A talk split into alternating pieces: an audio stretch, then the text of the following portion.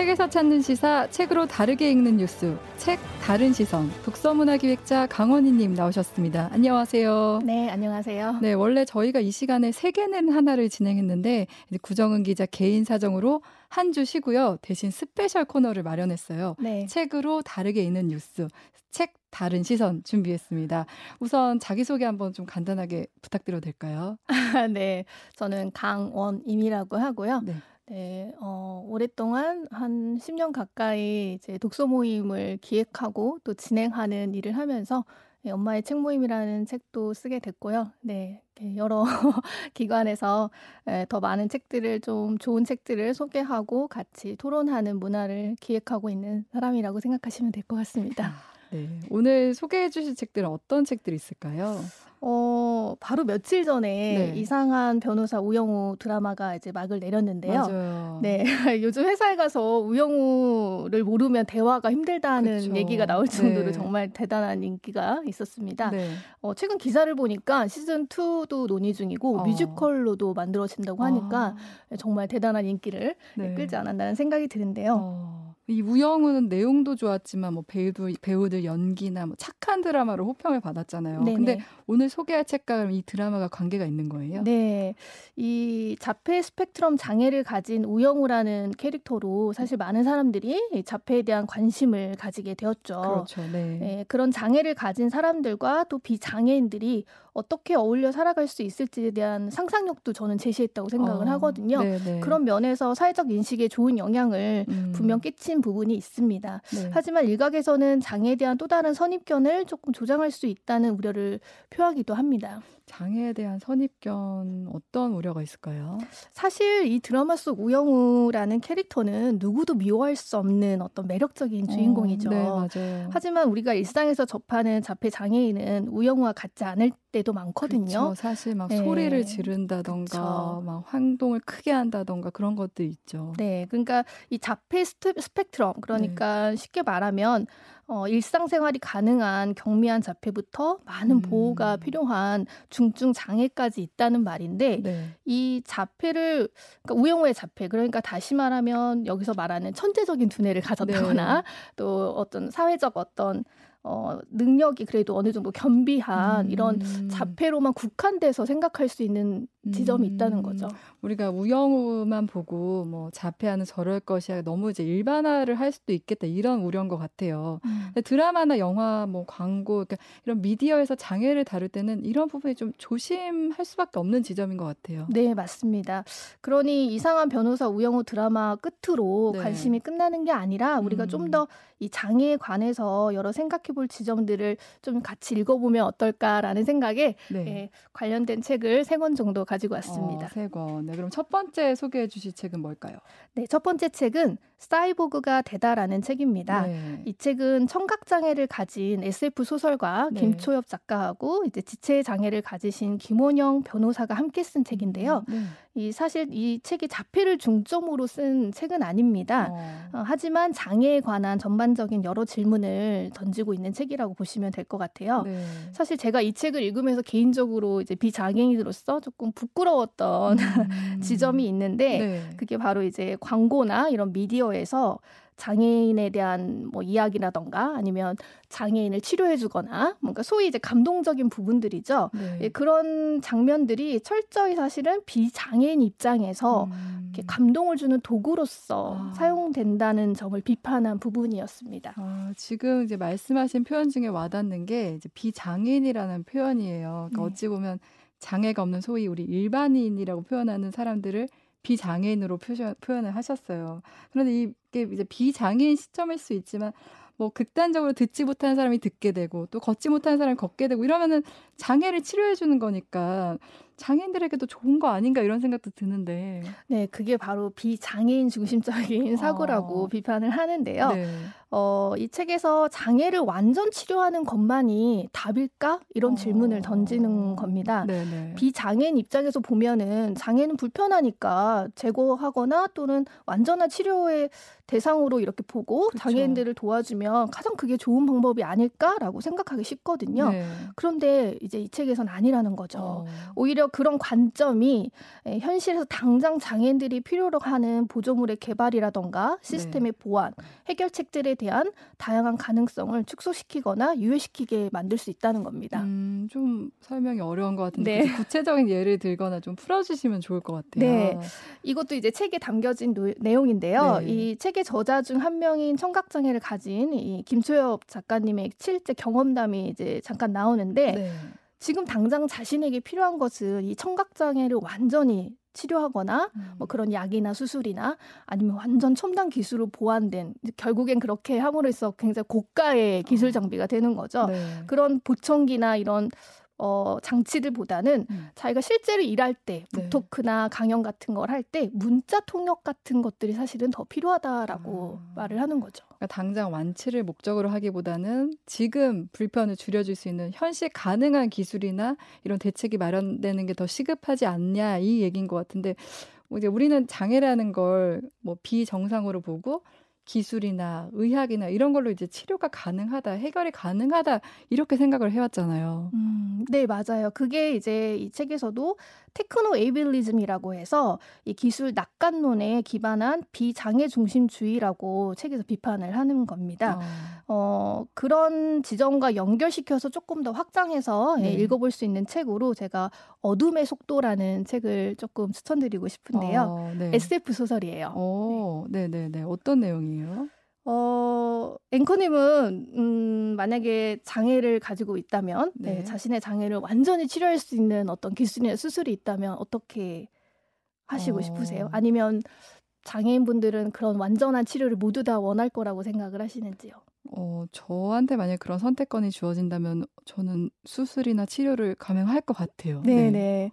근데 이 책의 주인공은 금밀에 사는 이 자폐인 루 앨런데일이라는 인물이 나오거든요. 네. 근데 이 미래 시대, 이 금미래 시대에는 임신 중에 태아가 자폐를 진단받으면 모두 치료가 가능한 시대예요. 그러니까 미래 시대를 우리 상상을 하는 거죠. 네네. 네. 그런데 사실 이 루는 그 치료를 받지 못한 아. 네, 세대로 예, 남은 자폐인입니다. 네. 이 루가 일하고 있는 직장이 있어요. 네. 정확히 말하면 제약회사인데 음. 거기가 좀 독특해요. 이런 루와 같은 자폐 장애를 가진 사람들인데 특히 이런 수학적 능력을 가진 사람들로 집단된 부서가 있어요. 네. 예, 좀더 구체적으로 말하면 이제 패턴을 읽는 능력이 아주 탁월한 아. 예, 그걸 이용해서 엄청난 이 회사가 부를 얻게 되는 음. 예, 그런 시스템인데 이 회사가 대신에 그 자폐 장애를 가진 직장인들을 위해서 어, 좀 특별 전용, 뭐, 음, 어, 주차장이라던가, 어, 예, 휴게실이라던가, 네. 이런 이제 복지 혜택을 어. 좀 줍니다. 네네. 그런데 어느 날 새로운 상사가 부임해서 이분들에게 정상화 수술을 강요하게 되는 거죠. 어, 갑자기 왜? 왜냐하면 비장애인이 되면 네. 그런 복지 혜택을 따로 주지 않아도 되니까요. 아, 그것도 어떻게 보면 돈과 다 연결되어 네, 있겠네요. 그래서 네. 직원들은 결국 일자리를 본모로 네. 회사의 강요에 흔들리게 되고 음. 이 루도 결, 결국엔 고민에 빠지게 되는 거죠. 아. 근데 루는 자폐가 없어진 자신이 진짜 나일까라는 생각을 이제 하기 시작합니다. 아.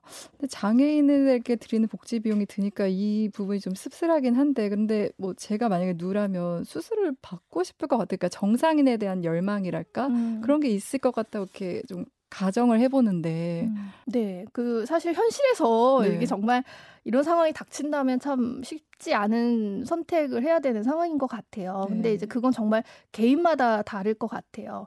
어, 루는 자폐증을 자신의 한 부분이지 전부가 아니고 자신을 있는 그대로 좋아한다는 말을 하거든요. 네.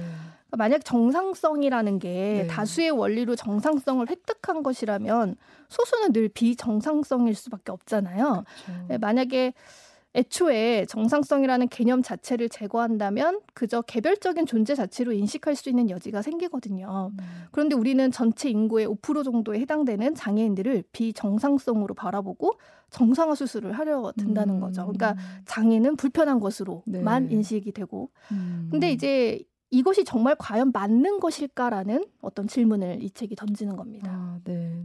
이 말씀을 들으니까 또 쉽게 답할 수 없는 질문이라는 생각도 드네요. 네, 맞아요. 오랫동안 고민하게 되는 어려운 질문이고요.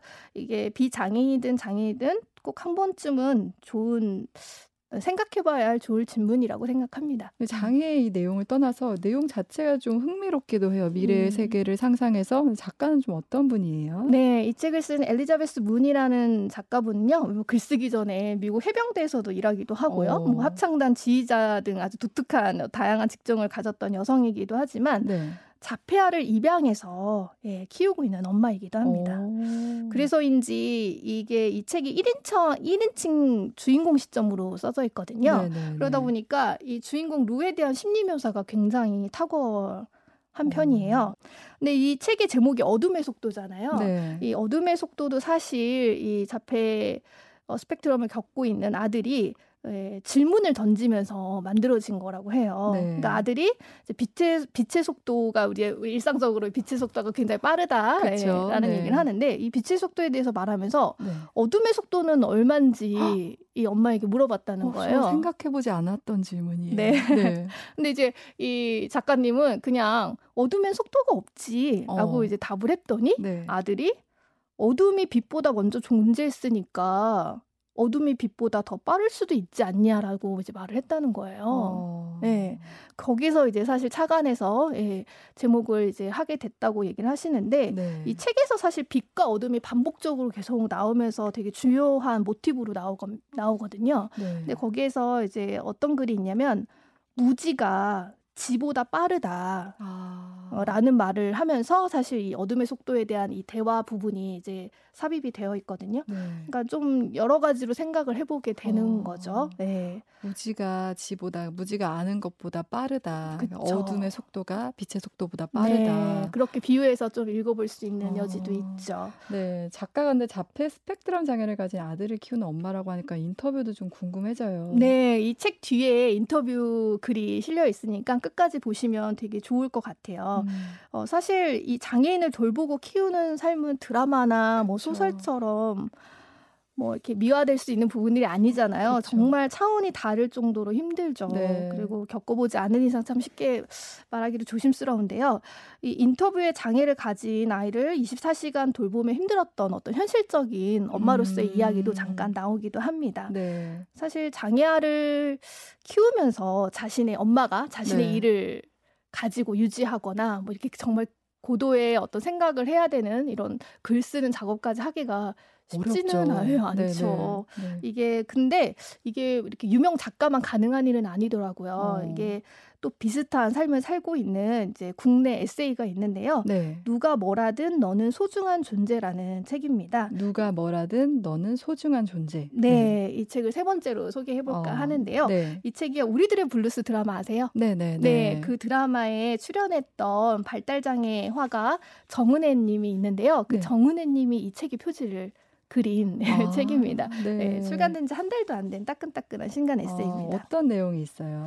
네, 이 책을 쓴 이수연님은 네. 이제 발달 장애를 가진 두 남매를 키우는 엄마이자 예, 중학교 영어 교사로 일하고 계시는 분이에요. 아, 두 남매가 모두 발달 장애를 네. 갖고 있다는 거죠? 네네. 네.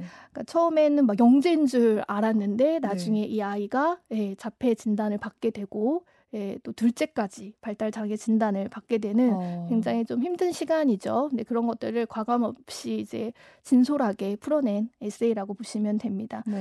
아직 장애인에 대한 많은 인식과 제도 개선이 필요한 이 한국이라는 땅에서 음. 장애를 가진 두 아이를 키우는 엄마의 이야기이자 네. 이수연이라는 한 개인으로서 어떻게 행복해질 수 있을지를 찾아가는 이야기라고 보시면 됩니다. 어, 근데 장애아 둘을 키우면서 이제 본인의 직업도 유지하신다는 건 정말 대단한 것 같아요. 네, 그러니까 이수연님도 이제 직장을 그만둬야 되지 않을까라고 네. 고민을 하기도 하셨지만 네. 본인이 한 개인으로서 어, 행복할 욕구를 충족하고 어. 그럼으로 인해서 행복해져야 아이도 행복해질 수 있지 않을까라는 생각으로 음. 지금 이제 아이들을 가르치는 교사의 삶도 즐겁게 네. 해내고 있으십니다. 음. 어, 두 자녀를 키우느라 얼마나 힘들었을까라는 어떤 동정이나 연민에만 초점을 맞춘 책은 아니거든요. 네.